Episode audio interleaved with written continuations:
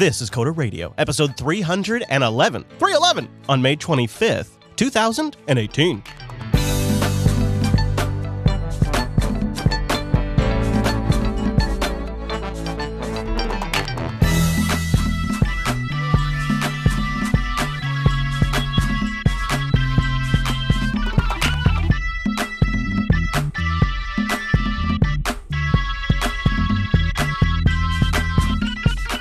Hi, everyone, and welcome to Coder Radio, Jupiter Broadcasting's weekly talk show, taking a pragmatic look at the art and business of software development and its related technologies. This episode is brought to you by our two fine sponsors, Linux Academy and DigitalOcean. I'll tell you more about those great sponsors as this your show goes on.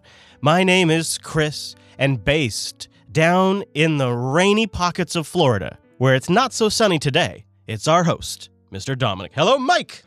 Hello, Chris, and I'm happy to be from. And by the way, I apologize. Jar Jar's not here because he went outside, put his tongue out, and actually drowned. It is raining at Yeah. a rate that I can only define as furious. I've actually, Jar Jar has told me before, when it rains in Florida, he stays off the roads. He can't handle it. He's not very You good know, driver. it's, it's it's actually a problem. Florida is a is a wonderful state where they haven't yet admitted that they're the third most populous state in the country. oh. so they have these highways that are two lanes. It's suboptimal, especially if like part of it floods. I just want to throw that out there. Can I tell you I'm a little suboptimal today? So apologies if I say something too, totally dumb or the words with the mouth don't work today because I'm a little scatterbrained. You know, normally I've, I've kind of I've kind of just normalized taking these road trips, but for some reason, Sure. because this one involves like uh, weird scheduling with repairs. We're getting some work done on the on the RV on our way down, and no, what's wrong with the Lady Jupes? the lady Jupes has a lean. She's leaning to the dri- to the passenger side, and uh, I guess it's pretty That common. bad. Yeah, yeah. I guess I guess it's not actually yet at a point where it's because we're leaning about two inches or about an inch and a half to the passenger side in the rear, which uh, totally just messes with the drive quality. Right, the whole thing sways a whole bunch, and So you just mean the body, the carriage is actually leaning? Yeah, yeah. On Yeah, wow. so think of an RV as like uh, a platform that's built by some manufacturer. In this case, it's Ford, and then uh, then like you have an RV manufacturer who buys that platform and builds the house on top of it. And the house and is leaning on the platform. I guess it's super common with the F uh, with the F thirty F fifty three Super Duty RV chassis. Uh, something Ford supposedly knows about hasn't fixed it, but so we're going in, getting that fixed, and then we're like uh, upgrading the suspension so it's an even better, smoother ride too at the same time while they're in there. But you know, getting all of that scheduled and then also scheduling meetups while also then coordinating with Linux Academy on when we're getting down there and the Texas Linux Fest crew. My brain's going in a million places. If it, I think right now, honestly, if it wasn't for Coder Radio, I'd be in some sort of anxiety mess. But this is like my rock right now. Well, listen, Coder Radio is the calmest show on the network, It- you know, well, I don't know about that. I mean, we sometimes get a little worked what do you mean? How dare you, sir? yes, exactly. but it is, you know, I mean, after 311 weeks, it's like it's it's like you're slipping into a pair of jeans It feels real We- good. We've been doing this for a long time, Chris. And you know what I've learned over the years? What? JavaScript's gonna fucking make us all bend the knee. I know. Yeah, that's true. Like- I thought you were going to say we peaked 100 episodes ago or something like that. I mean, that's oh, Mr. Negativity, our numbers have never been. we're getting well. we're, make, we're making men's. We're making men's. Um, We're back on an upswing. now, I, now before we go, I gotta. I mean, before we move on with the show, before we keep going, I gotta ask you what's going on with you in Slack this week. Like I, you've been MIA all week on the Slack, and I've missed you. I missed Holy you. shit! I know why. Do you know why? Why? I know why. Linux. When I It's that damn Linux, isn't it? It's Linux. No, when I stopped using my Mac, the only uh, the only computer uh, Slack app that I had the JB Slack on was my MacBook, and I wiped it and gave it to somebody else, and I'm using my Pop machine full time. Yeah, uh, I knew it was that. You know that you can. You know, here's a, you can run Slack on that Linux. I thought you were more. I do. Slack. I run the Mad Botter Slack. I'm always in Slack. Oh, I just okay. didn't add the Ah, JB one. I got you. I'll do it, Chris. I That'd be I'm good. so sorry, my Chris, because I've offended thee. This is like the JB of contrition. right? Like, no, it'd just be good while I'm on the road if we can uh, chat. yeah, yeah, yeah. No, I'll add it back. Sorry, jeez. no, I'm calling you out right here on the show right now. Live on the air, call out. All right. So if you've not liked the last 50 episodes No. of Code Radio, it's because I wasn't in. no, no, no, no. Um, let's talk about uh, let's talk about some feedback that we got. Even though we Sure. we're recording a little early, we did get some uh, follow up email. Have we talked much about Dart I don't know if we have. A few years ago, because the show was older than the dinosaurs, Yeah. we did, yeah. So we got an email in asking what your thoughts were on Dart in general, and maybe in comparison to ES6, even if you felt like it. Like, do you have any uh, general current Dart thoughts? I have Dart thoughts. They're not as current as I wish they were. Um, I, I, I honestly, I think we should take a step back. So, for those who don't know, Dart is a programming language, obviously, because the code radio, that is um, compiles into JavaScript or indeed WebAssembly. Chris will remember, and I think most of our listeners will know that before ES6, there was this. Can I say like trend? Is that a fair term? You think, Yeah, I think so. To kind of bridge other programming paradigms and other programming languages Good way to put it. Yep. into JavaScript. So what would happen is you'd have there. I, I forgot the name. I I don't know if Chris you know, but there was one that actually can do it with like Java, and there's one I know there's one that does it with C sharp before that was out before TypeScript. Um, but the idea would be like I mean, I'll give you an example. CoffeeScript, right? CoffeeScript. In fact, when I used to talk about Dart, I'd always talk about CoffeeScript. Yeah, was basically yeah. like a Ruby style syntax that would compile into E ES4 or ES5 JavaScript. And all of these languages give you con- uh, conveniences and additional. I don't want to say additional features because when you're compiling into another language, it's just that they make doing something easier, right? Because the inter the interface to the developer is easier than it would have been in the original language. My problem with these technologies, and, indeed today, like I do all my uh, bot dev either in C sharp or most most commonly JavaScript. I'm not a big believer in the compile from language A to language B. Especially now with WebAssembly. Like if you're writing Dart and you want to compile directly into WebAssembly, I think that's great. Having said that, Dart 2, I did do a little bit of playing around with it when we got this email. It looks very cool. It does not dissuade me at all from ES6. Um, I don't know, Chris. I'm just of the opinion that, you know, like we said last week, JavaScript is kind of the universal na- native language. It feels like WebAssembly, too, is sort of making us reconsider a lot of the stuff. Well, so I'm going to feel really bad about this, and people are going to email us. But, you know, C, ANSI C, Objective C, and any other derivative of C basically could compile on an LLVM or GCC compiler, right? yeah. And for those of you who are about to email me, Objective C used to compile on GCC. I'm just old and Apple changed it later. I feel that way almost about JavaScript now, where WebAssembly is actually like a compiler of sorts. And you know what? I don't begrudge you for using Dart or TypeScript or anything like that. But for me, you know, I've written probably hundreds of thousands of lines of JavaScript. Actually, it's probably a lot more than that, but I'm, it makes me sad to think about it. I think ES6 is very powerful. The module system is very intelligently designed. Um, I personally don't see a need for you know Dart or TypeScript or anything like that. But there's nothing wrong, right? Because like to me, it's almost like if you were writing a Mac app. And I, again, we're going back to Snow Leopard here because let's be honest, that's when things were better. Are you, was that a was that what- You got to move. that? I mean, you just got to move on, man. You got to move on. Although, No, never. yeah, I agree. I'm. I feel like I'm. I'm in my Snow Leopard Linux phase right now. Like I am currently entering a golden era of my Linux Right. desktop usage, and it'll never be the same when this changes. With apologies to Reddit, but what distro are you on? If I Oh, I know they hate it. I'm. I'm. I'm just super happy with Kubuntu 1804. It's just really you know been I'm solid. super happy on Pop. We're doing the show on Pop right now. I Yeah. love Pop. I, I run Pop full time. You're on Pop OS. I'm on Kubuntu. This is a Linux to Linux end to end show now. Isn't that interesting? I, I, I think there is nothing that System 76 can do to improve Pop. In fact, I am so confident that they will fuck it up. like, like no matter what they're thinking, it's wrong. It's like Apple with Snow Leopard. You won. Yeah. It's like Go on vacation for three years. Yeah, right. Yeah, really. Yeah. No, but my point was like in the Snow Leopard era, you know what? Objective C would compile on a GCC compiler. You could write the same Mac app in C and straight up ANSI C. to me, I feel like that's what WebAssembly is for JavaScript. You know what? I prefer ES6 JavaScript. Chris may prefer CoffeeScript. Yeah, always. You know, Allan Jude definitely doesn't prefer TypeScript. That was a terrible example. But He likes PHP and he's sticking let's with just it. call someone named John may prefer TypeScript, right? as long as you're hitting WebAssembly and you're com- doing it that way, I'm almost thinking that, and I'm going to apologize, that JavaScript is going to be the C of modern programming. Hmm.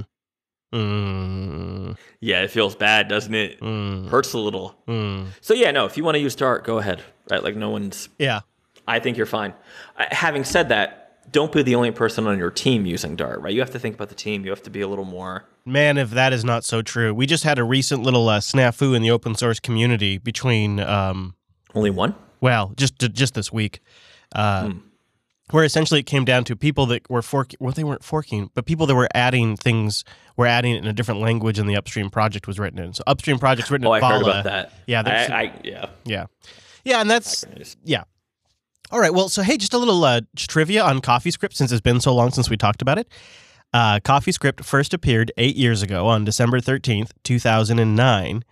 And they had their latest stable release, version 2.31, just three days ago as we record Oh, this. congratulations! I Yeah. mean, you know what? A lot of people.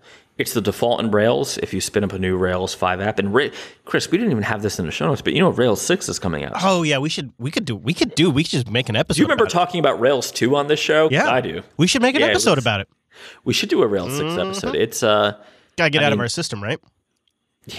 you know what? It's like uh bulimia. You just got to puke it out. Oh man, why did you even? Don't even. Uh, so there is one huge story that we're not talking a lot about, I guess, because uh, we're a bunch of Yankee bastards. But it's uh, GDPR week. Uh, happy is by the time you're hearing this, it was last week. Happy GDPR week, everybody! Yes, I appreciate all the spam. Oh, Every internet service. hey, by the I way, use. updated the privacy policy just so you know. Yo, dog, please click accept. Right, like I actually, I, I gotta give it. I wish I could go. I wonder how fast I could find this. I kind of have to give them my favorite GDPR um, email that I got was from uh, Dan Benjamin, who runs uh, Fireside, which is where we host this show at yep. coder.show. And uh, so, of course, you know, everybody's sending these emails out. I probably won't be able to find it because my inbox is overrun. And every Mine's a inbox, nightmare. This week has been a nightmare. yeah, every inbox I have, every inbox I Yeah. have. Uh, it was, yeah, here it is. Okay, so here's the subject line. Subject line The excitement of GDPR compliance is palpable. and it says, Hello, fellow podcasters. I'm sure you were expecting this email and I wouldn't want to disappoint, disappoint you.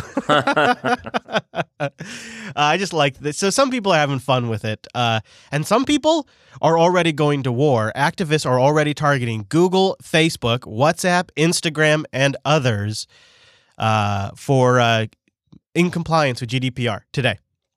As we record, today's the first. Yeah, today's the first official day that it's in effect as we're recording this. So my, my favorite was uh, Travis CI, the continuous integration tool that I, I imagine a lot of our audience uses. It ties into GitHub. They sent an email with the subject line, Happy GDPR Day, boom emoji. Yeah. Yeah. Yeah. You know, uh, the LA Times and the Chicago Tribune, you know what their solution was to GDPR? Is it Block the EU. Yeah, they just blocked the EU. Yeah. Yeah. That's that's insane. That isn't that isn't so you know, recently we've been kind of negative like on Patreon and outsourcing that kind of stuff. This is one of those moments I am genuinely glad that uh, we have PayPal and Patreon to handle uh, audience uh, donations and con- or not donations, but I guess contributions because um, the onus is on them to be GDPR compliant, and they they're on I- top of you it. know what?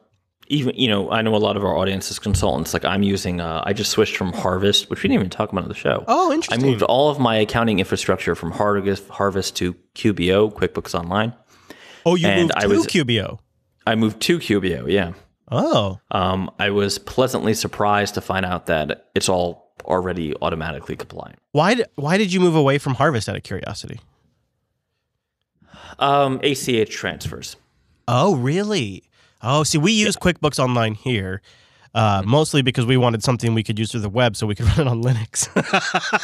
Well, the Harvest is the web too. yeah, I know, I know, but yeah, we didn't know about Harvest at the time, so I Oh. I had been kind of looking around to see if there was something more competitive.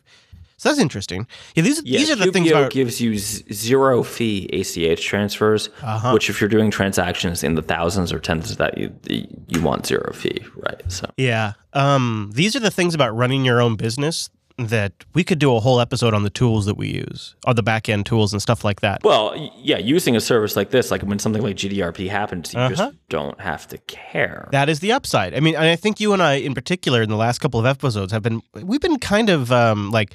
Uh, you know, online hosted services are a trap. They get you with low price, Right. but then it builds up. But in, there is some benefits, like not having to deal as much. We still are like doing a review. We ha- we actually had somebody, a listener from from overseas, contact us and say, "Hey, this is my area of expertise. Would you like me to just, as a contribution to the network, do some consultation?" So we are engaging with an individual on that, but um, just to make sure. But you know, looking at where, where wherever money's involved or like people's addresses, we don't we don't deal with any of that stuff. No, I don't in my business either. I mean, we, I, I'm even, and I actually had a, this is a side note, but I had a consultant come in and tell me I'm too passive in terms of, you know, I don't want to collect customer data. I just don't. I don't, I don't feel good about it, Chris. I don't, you know what? It just doesn't feel right to me, right? Like if you Yeah. want to buy more services or you want to buy a license to Well, Atlas or I back got a in the day, question for Code you, Journal, actually. you could. okay, Sure. so um, all right, I, I, I guess I guess because so uh, surprise surprise, uh, I, I kind of stepped in it recently. Um, shocker. I know. I uh I, I I I have kind of come down in favor of uh, system information collection that uh, that Canonical is doing in Ubuntu 1804. Wow, I'm actually really surprised at that. Okay, Yeah, and I agree. I agree with that position, but I'm shocked that you. and so I've been I've been having a, a pleasant back and forth with Carl from System 76 about it. He's on the other side, uh, and I've been having a very unpleasant back and forth with people on YouTube and a couple of YouTubers that I've really upset. I And can help you. my fundamental premise comes down to how do you make the software better without having this information. So let's before we talk about that, let's thank DigitalOcean. And then I want to get into that because I've been I've been really in the fire all week about this, and I've actually I, I feel like I've weathered it pretty well. But I would love to get your take on it. So go to do.co/coder. This is how we stay on the air right here. Is when you visit do.co/coder plus do.co/coder, you get a $100 credit at DigitalOcean. Now, if you've been listening for a while, you know how I use DigitalOcean, but let me explain how you can use it. Maybe you're new, maybe you don't know. Think of DigitalOcean as your new data center. When you want to spin something up that doesn't require a monitor, do it on DigitalOcean. Although they do actually have an HTML5 console, which I found to be extremely useful when rescuing a system that we'd screwed up recently. So go to do.co slash coder and try spinning up a system. You'll see that you can do it in less than 55 seconds. Every system you deploy uses SSDs. If you attach additional disk because you decide you need more storage, that's all SSDs. And it's unbelievably fast. We've had, as you can imagine, plenty of people try out DigitalOcean in our audience who are very technical. And the fact that I continue to get great feedback about how fast the SSDs are, about how fast the network infrastructure is, about how great the API is. And after all of these years from our audience, that really tells you something. They have passed the test of some of the most discerning people out there. And you can try it out. You can get something spun up in less than 55 seconds. You can deploy an entire software stack or just a base system. It's been vetted by Jupiter Broadcasting's audience now over the years. And I can tell you, as somebody who uses it every single day in production, you know me. If something isn't working for me, if- it prevents me from doing a show, I rip it out immediately and I burn it with a fire, just like a big old bonfire, like a big old bonfire with like some diesel fuel on there just to get started. Because let's not be crazy here. But then all of a sudden, once it gets going, you want to see how far you can go. That kind of fire. And here I am, years later, still using it because it's that good. It's that great. It's got it's got a great uptime. It's got predictable pricing, and it's got an interface that's so simple. If you've never spun up a server in your entire life, you're going to be fine. And if you've been doing this for 15 years, you're going to love some of the advanced features that they elegantly tuck in there. So go try it out. do.co slash coder. No S on the end. Make sure you get that right so you get the $100 credit. do.co slash coder. All right, yeah. So I kind of stepped in it because, um, well, here's here's what I did, Mike. First of all, before I go any further, I just looked at the report. So Crazy Canonical, with their big data collection scheme, at the end of the installation of stock Ubuntu 1804, it says, you know, we're collecting data. Do you want to opt out? Are you are you cool with that? And would you like to see what we're collecting? And when you when you hit yes, it's it's basically just um, a plain text JSON file, uh, just a plain text of what it collects, and it's your resolution, what display server you're using, what installation media you used, the type of CPU you have, how much RAM, um, and some basic other information about that. And it's right there in plain text. And when I saw that, I said to myself, that looks like reasonable information that a company developing a desktop operating system would like to know about their target user base. Yeah, sure. You have so much variety in what people could be running. Yeah, and it's nothing like it's not, there's no username in there. There's no IP address in there. And Canonical has stated publicly on the record that their Apache servers are configured not to store the IP addresses of the people that are sending them the information. So, so what's the controversy here? Data collection is happening at all. You mean Oh, so the other part of the controversy, so part two of the controversy is, and this is where you could legitimately argue, I think, uh, if you opt out of data collection, it still sends a ping to Canonical saying they opted out. So there's still like, there's still some blip in a some database somewhere. communication Yeah. happening? Right, Mhm. right, right. So that's, and so the fact that you can't opt out without some information being sent is uh, a But point the of controversy. The operating system you just downloaded is completely free of charge. and it's opt in by default. Right, and the data they're asking for is and not is literally as innocuous as could be possible. Yeah. but so the argument is so think about the customer base here for a moment. The argument is well, uh, uh, this customer base wants an OS that is truly surveillance free. There's not even uh, a packet sent from my network when I install this operating system. It needs to be that because that's why I'm coming from Mac OS or especially Windows 10 with all of their quote telemetry. And so the customer base, well, uh, at least a portion of the customer base for the Linux desktop, and probably a, a decent one, wants something that is the opposite of the commercial operating systems and all of their flaws that have developed over the years. And now they see Canonical following in the footsteps of Windows 10 essentially to collect that data. And and keep in mind like we've just had Cambridge Analytica, Facebook and Google are constantly in the news these days for privacy violations. Like everybody's super hyped about this topic right now. Because I simply said I think it's okay that Canonical collects this information, and because I said I think it's okay that they collect the information that you are opting out, I've taken a position of data collection is is okay, I guess. But I, I guess my core point with the with the whole thing is even if you opt out and collect nothing, it's good to send them that ping because then they know I then they have an accurate representation. Then they know what what portion of their customer base doesn't like this. And you know, customer is an interchangeable phrase here. Um, and if you don't send that signal, then the only people that are sending signals are the people that like it, and it just it reaffirms to Canonical this is a good thing. So by not sending them the ping to opt out, you're actually just encouraging them to continue data collection. So that's been my argument, but it's still not being received because it sends data. Um, and and my my final point is it seems like if you don't trust the word of canonical about what they're collecting about you and the and that, that they're not storing your IP address if you can't trust those statements then you shouldn't be trusting them to build your operating system and run package installations as root when you install updates like you got to go to a different that's you're probably a good fedora candidate at that point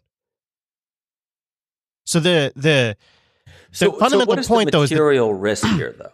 well Like, and real world, what am I afraid of? Well, data collection, and that's that's the bigger point that I want to get to with you is it's data collection. So I view it as not even necessary. Doesn't seem like even like a big enough descriptor. I, I feel like it's uh it's it's one step above necessary. It's like it's fundamental for them to make a better product. Like there's really no way to make the Linux desktop better without more insight into the types of hardware that is being run on. Like in this very moment, as we record this episode, there is this big discussion going on with all of the Ubuntu flavors and the core Ubuntu development team. Should we drop 32 bit flavors of Ubuntu and only be a 64 bit distro on the stupid.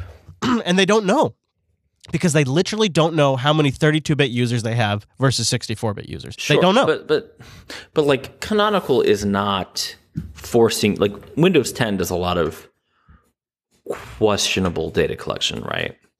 Canonical is doing one ping to a server, but then you have to authorize the rest of the data collection. And the data they're collecting is is really innocuous. Like, That and they're bug not collecting your IP. You could argue bug bug reports have something in there that is identifiable, maybe.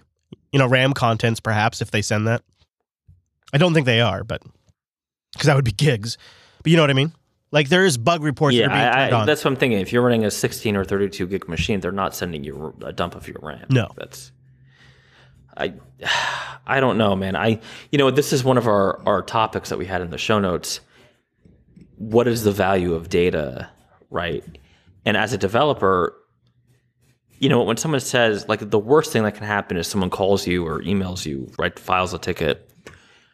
It doesn't work, mm-hmm. and that's like the entire ticket, right? Like, Mm-hmm. the app crashed, uh, you know, Launchpad crashed, whatever. Yeah, we had an email I- into the show that we just missed, uh, and I just I responded to him just this morning. But the the guy's trying to package up a product for customers that's built on Linux, but it also needs Hmm. a, it needs um, several dependency projects like SQL and Apache. Like he has all these dependencies, and if Just you like everybody else does, right? That's exactly, normal. and if you Right. don't get all of them just right, their application won't The run. The whole thing vomit. Yeah. Let me tell you something. I like I like running 1804 pop 1804 on my machine.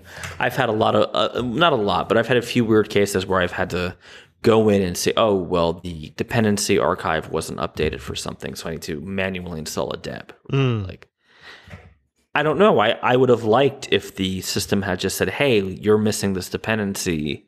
It's not in our normal repo. However, the official Ubuntu Canonical Launchpad site has this.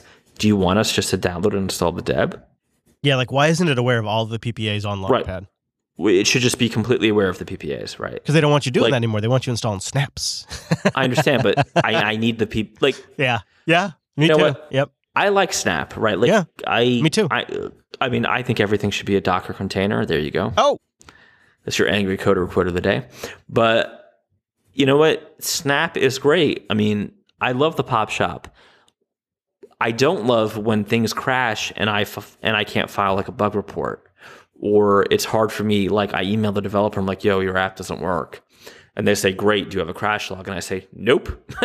right? Like it's just that's not good for anyone. Yep.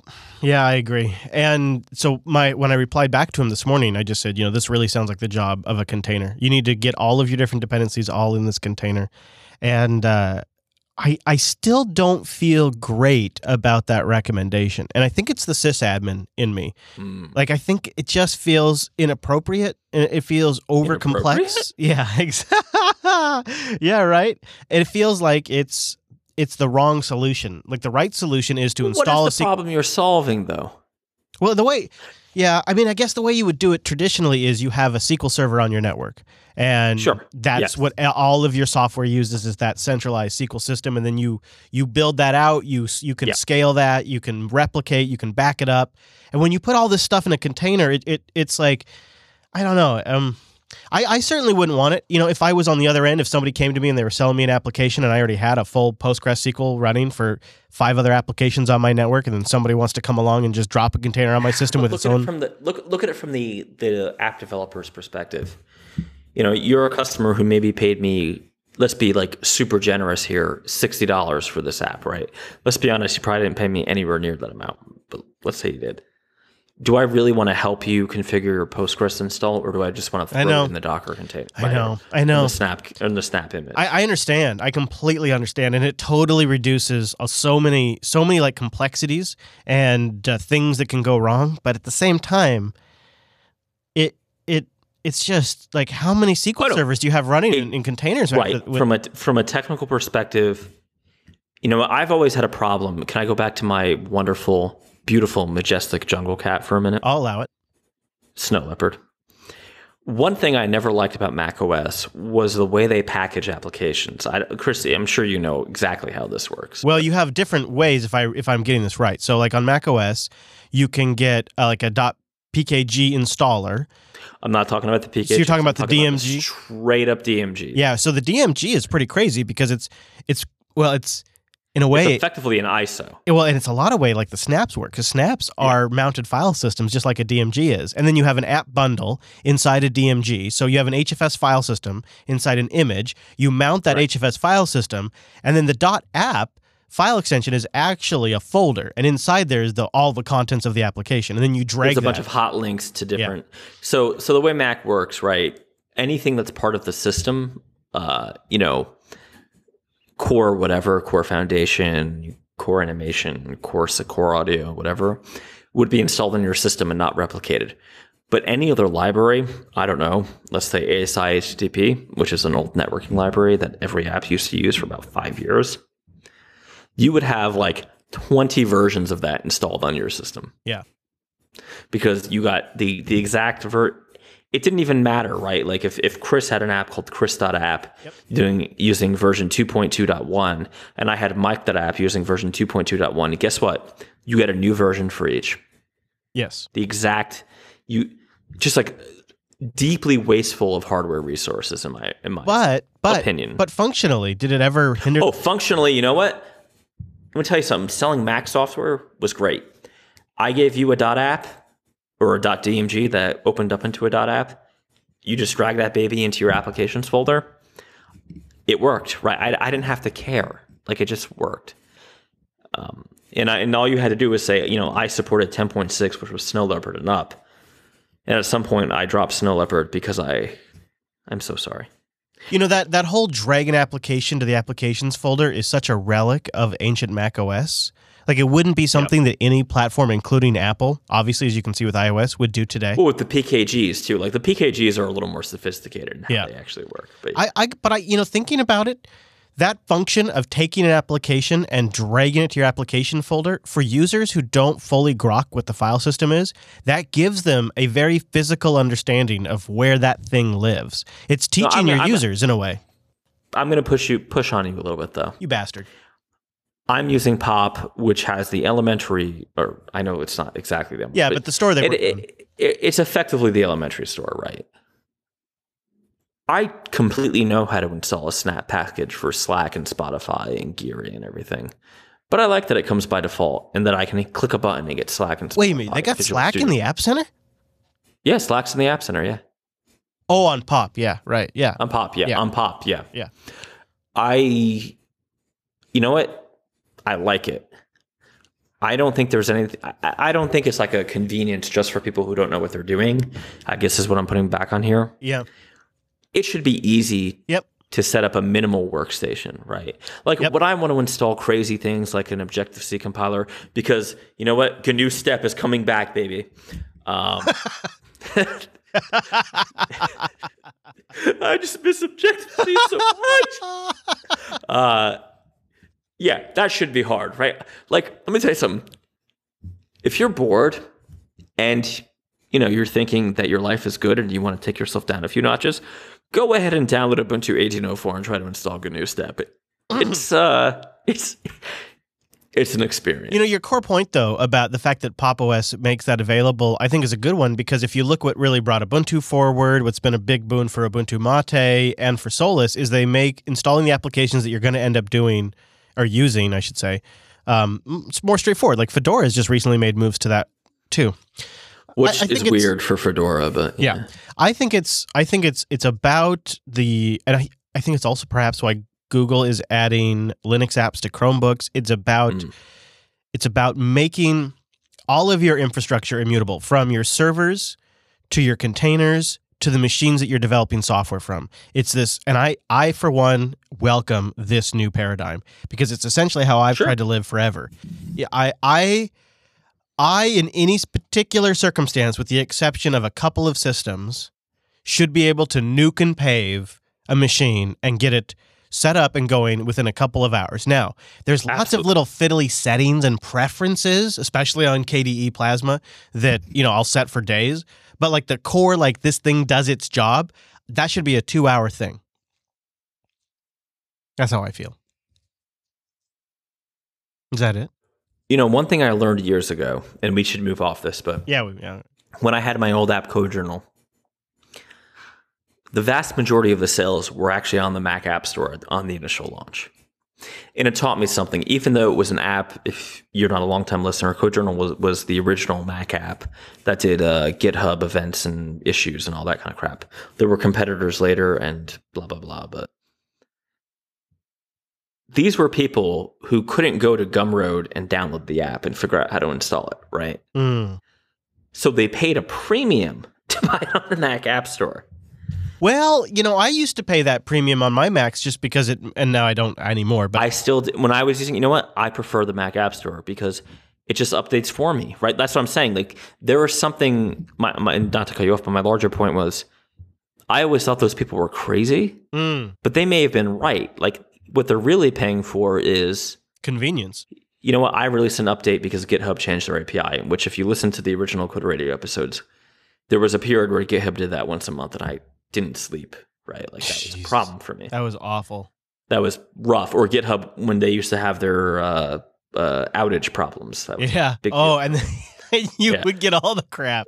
I'd get all I get fucking yelled at. Right. Yeah. So you know what? Like given the choice on my Ubuntu machine or my pop machine, I download everything in the pop shop. Because I get the update. I wake up in the morning. Yeah. I unlock my machine when I get to work. I'm using my Dell Optiplex. Hey, there's an update today. There's an update to the terminal app. Great. Sounds good. Go ahead. Yeah. Right. I don't have to.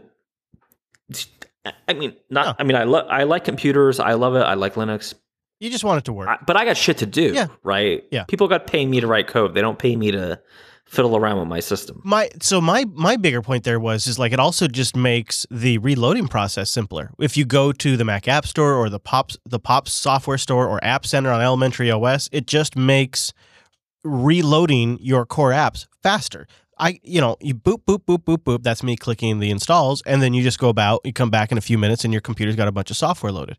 Ubuntu Mate is really good at this too. I think it's going to be a bigger part of desktop Linux going forward. But uh, speaking of desktop Linux going forward, let's mention Linux Academy, where you can increase your skill set with all of the things and technologies around Linux. If it runs Linux or Linux runs on it, Linux Academy likely has a course on it. It's a full featured training library with everything you need to learn new skills and advance your career. And if you go in there, you'll find that there's self-paced, in-depth video courses on every Linux, cloud, and DevOps topic. And if you go to our URL, linuxacademy.com slash coders, the one with the S, you can get a seven-day free trial and you support the show. Why not try out their hands-on scenario-based labs? It's really compelling. You set the distribution that you want to learn from, say it's like Red Hat Enterprise Linux, and the courseware then adjusts to that. And they have they have cloud servers that just spin up as the courseware is going along. And guess what? It matches that same distribution. The courseware and the cloud servers match your preferences. And if you have a tight time frame, they have a course scheduler. You set a time frame, it'll fit your schedule. They'll work with you to set some goals and some reminders. And if you ever get stuck, lost in the weeds, or you just have some questions, they have full-time human instructors, topic experts that will come on and answer your questions. And those are the same folks that are constantly updating the content, adding new courseware. It's a really good service. linuxacademy.com slash coders. And if it's time for certifications, they've got courseware on that too. In fact, they've got courses created specifically to prepare you for those exams. And they have practice exams and quizzes to help you get yourself ready. That is super valuable. And of course, they've got group tools if you want to work within a business. And they have downloadable study guides and audio that you can use offline completely, in iOS and Android apps if you're a commuter, perhaps you're in the carpool seat.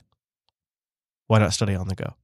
linuxacademy.com slash coders. Go to linuxacademy.com slash coders, and a big thank you to Linux Academy for sponsoring this here show, linuxacademy.com slash coders. Man, oh man, there's so much hoopla to pick from. Uh, I, I don't really, I mean, okay, let's start with this one just because it's probably the most obvious. We all saw this coming. Yeah. Essential is going up for sale, and they've canceled their next phone. A hundred million dollars for nothing. I don't have I don't have a lot to say on this. No. I mean, it's a it's a little sad, but it's It's it's it's it's what was definitely going to happen. yes. It doesn't matter if it was Andy Rubin. Doesn't matter. The creator of Android launches a phone. He calls it the Essential phone. Gets a hundred million dollars because his name is Andy Rubin. Uh, actually, in total, I think they raised three hundred million, and in and they think they ended up selling two hundred thousand devices max. I don't know. Uh, you know, at one point, Essential was uh, valued at a billion dollars. It's kind of I don't I, I don't know I don't even I guess I guess I think we just need a uh, I, we need to come to a new understanding about where the mobile market is at and about how we're really locked into a couple of big platforms for a long time. And Well, it's a mature market, right? I mean, have you followed the Librem 5 at all from Purism? yeah, I did. I mean, I don't have a lot to say on it. Yeah. I It's going to be a just don't- I don't believe in it, right? Not in a moral way, but in a, I don't. Doesn't seem like, I don't think possible anymore, does it? It just doesn't seem like it's going to go well for them. That's exactly what I mean. Yeah. All right, so here's what I thought maybe we could talk about a little bit is you and I have had some on-air and off-air conversations uh, about uh, monetizing skills, about bots, and all of that. Mm. Um, here we are, just about midway, uh, not quite into 2018, and uh, do you think do you think the official bot hype has died? Do you think it died within six months? And is it because of Home Assistants? So, two questions for you. The first one is the bot hype dying, and is it because of Home Assistants? Uh, not to do the lawyer on the stand thing, but I'm going to answer your question by not answering it. All right, all right, give me your best. What is a home assistant but a sophisticated bot? Well, this is where I was. yeah, okay, this is this is where I was going. Yeah, I would say that what we're seeing, and you know what, I watched Google I/O. To say that I was shaking like someone who watched Cthulhu Rise from the Pacific would be a dramatic understatement. Hmm. You know what? I'm so happy we didn't have a show during Google I/O. really. I just want. now I wish we would have. I, I mean, I PTSD'd out on the Swift announcement. I was uh, shaking on the ground in a pile of my own vomit and urine during Google I/O. because it was Assistant is killing all bots. Yeah. Yeah. I don't even what to say, right? Because you know what? Siri might suck, but I recently had occasion to purchase a Google uh, Android burner phone. Um, don't ask my me, ask my attorney Ed Snowden. And let me just tell you something. Even on that piece of shit that I bought for $175 in cash, straight up bought, no contract, no nothing. Google Assistant's pretty damn good. Yeah, I here's where I'm going with this. So stick with me. Is uh, I think Google Assistant is going to become the new Microsoft Office of the next generation. So it's Interesting. I think, but it's going to be a platform, and you're going to write code f- to the assistant. You're going to write applications to the assistant, um, and you're not writing a bot anymore. You're going to write something that's compliant with the backend services that Google runs here. Um, this to me is a travesty in a way. I was I was not just because of Alice, but I actually thought the bot market had some serious potential just because of our experimentations here at JB with JBot. And it's nothing it's, there's no big hype to it. It just simply automates several steps. Um, we we've we've uh, uh, have- created macros basically is what it is, business macros Oh, sure. Yeah. yeah, the interface with different aspects of our business and different stacks in our tech in our, in our different technology stacks that are like multi-vendor, and it talks to each one of them and it executes things for us across all of them. And it's something that I could log into each one of them and do, uh, but it does it all with a single command in a chat interface. And we've been using it for years. I mean, years and maybe as long as this show, even, or it must have come. It, maybe it came online within the first year of this show, and it's been extremely useful. We're using it right now to do this show. And so I, I definitely recognize a business advantage to bots. I was never really big into the whole consumer bots or like uh, you know buying stuff or tech support over bots, but but like a black matter Yeah. developer market Yeah. of creating bots, like like creating bots inside companies to automate things, actually seemed like a great idea. And if somebody could create a great tool set to enable that, I thought that would be I thought that'd be perfect. But what's happened instead is I feel like these uh, gimmicky, half baked lady tubes are sucking all of the air out of the room for the bot market. And if you Yes. okay, so that's my premise. No. basically. No, you got it. No, I don't want to cut you off, but you, so like we're I'm using Alice internally, and you know I was trying to sell it to the digital agency dev shop market, and I had a tough time pitching the value. But you know what? Like just tying Alice into QBO and saying, "Hey, I'm going to make up a name here. Hey, T'Challa. That's the Black Panther, if anybody is a movie fan. Uh, you haven't been working on this ticket, but uh, Captain Solo says you have two popular movies. What's up with that, right? You, you're getting a paycheck, but you're not working on a new work item. That's bad, right? The, the, the let me let me put it. Maybe that's a little too specific for people working. Or you could also say, I mean, think about this. Uh, you know, uh, hey Tube, add 15 minutes to the Baker account for resolving outage with their database. Sure, sure, but like the ability to to yes, that is very helpful, right? But but also like the ability to pull data from different web services Yes. together and software as a service. Yes. Just like pulling QBO into Git and pulling data from GitLab, which by the way we're using GitLab again. Uh, Oh, God, we need to do a tools episode again. Or what about We do. saying like, you know, uh, you know, hey Tube, uh, how much has XY account generated in revenue in the last six months while you're trying to answer one Sure. of the emails? That should this? be How much possible. of my credit card bill is, you know, what would be called meals and entertainment, and how much is like software services? right. Right, Stuff that I actually pay, would pay some somebody to do to tell me. right. Uh, Stuff you pay an accountant to do. Yeah. Right, really. And it, but it's all data that's that's available. But I feel like businesses and even myself, I wouldn't be big on that unless it was something that was running on my own local server. That would that's much more appealing. Or Well, see, my own or the- or my own server could be my own droplet, my own AWS instance, whatever it is. But I feel like it's Wow. not it's not something If- that's a Google Assistant action. It's almost like there's someone in a dark, rainy room working on getting rid of the uh, dependency on Azure to do that for you So, but here's where using I OpenNLP. Oh, oh, geez, I've said too much. So check this out. Oh, so what what, uh, what Google has done with the assistant is they've been able to do something that I don't feel like they've accomplished uh, with any of their other products to this scale. Like think about when they've launched uh, Android TV and all of that. Like they got some buy-in, but not a lot of people wanted to bundle it with their product.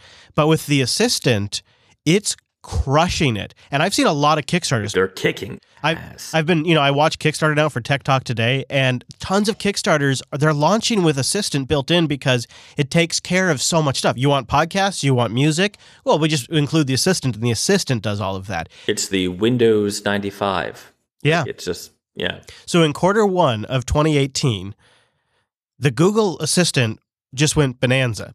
they had a 483% year over year increase in unit shipments. They shipped, now that's not sold, but they shipped 3.2 million units. For comparison, Echo devices shipped 2.5. Google Assistant, 3.2 million units. Echo, 2.5. So this is a this now obviously the Echo has a massive, massive, massive head start.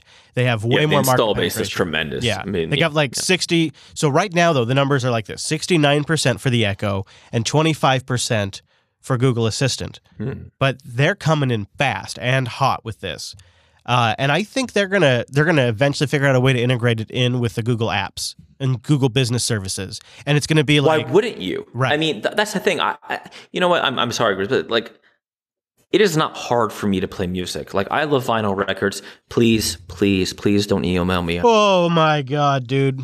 But I can't. No, believe but you like- just said that. You give me a hard time about the HomePod, and you're playing vinyls.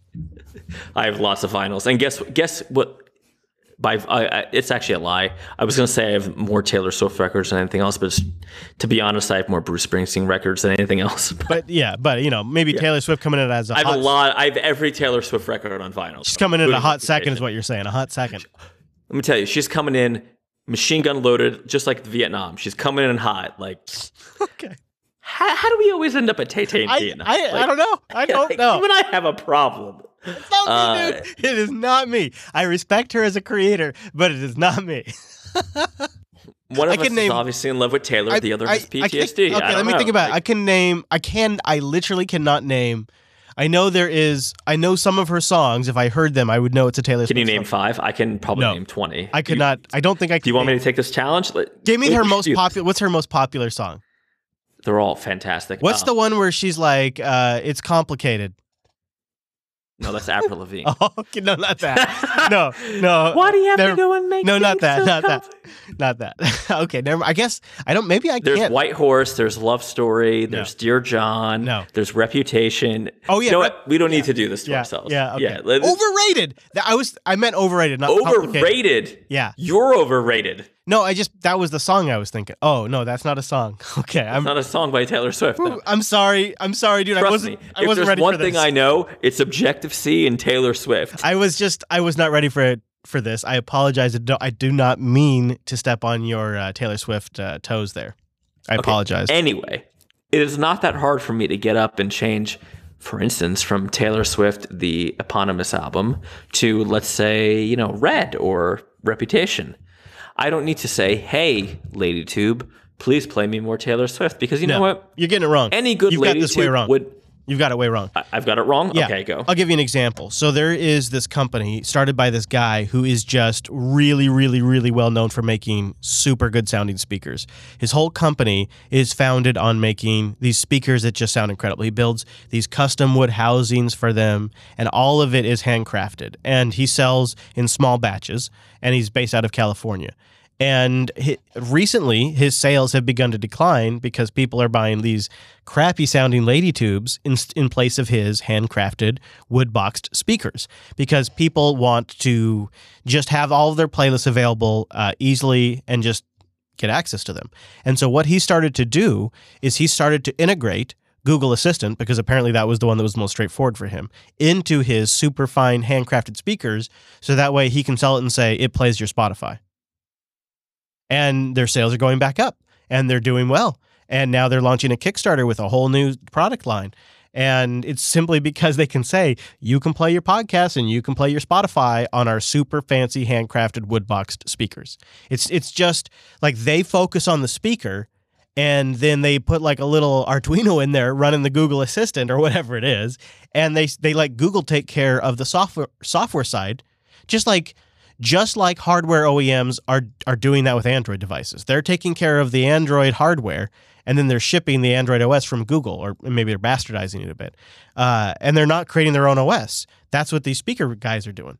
It's this, and and now TV guys are going to do it, and toaster guys are going to do it, and gals like it's going to be every anything, all of it.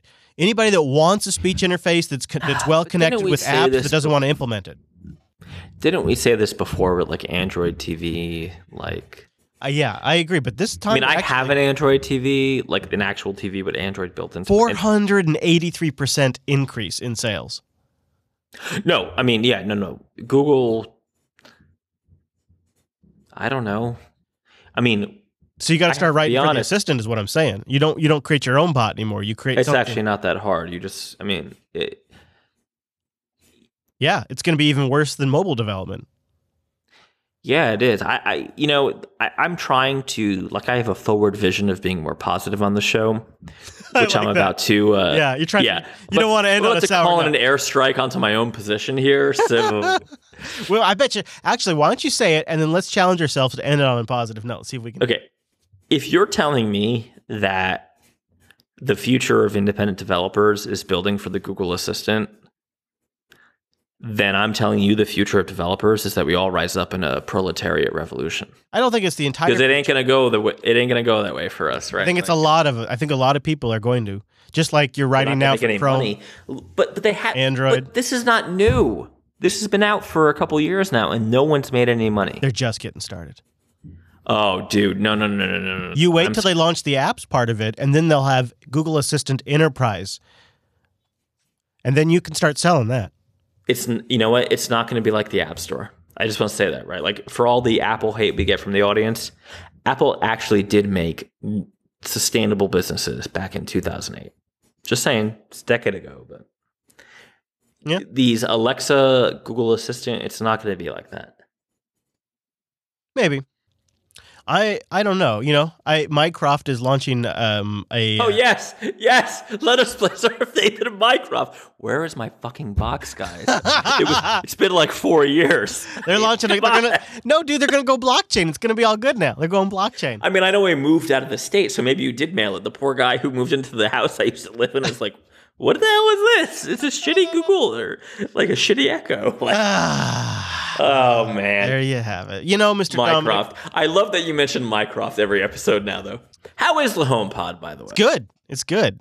It's great, I'm I- sure. I enjoy it. Uh, it, it has good sound. It's got. It's great for listening to podcasts and. Do now, did you do the thing where you bought two and you? no, dude, heard- come on, come on. No, no, I'm not. I'm not just screwing with you. I heard that you can actually like set seriously, like because it, it's a mono speaker, right? Yeah, if but not until you it- can't do that until AirPlay two ships.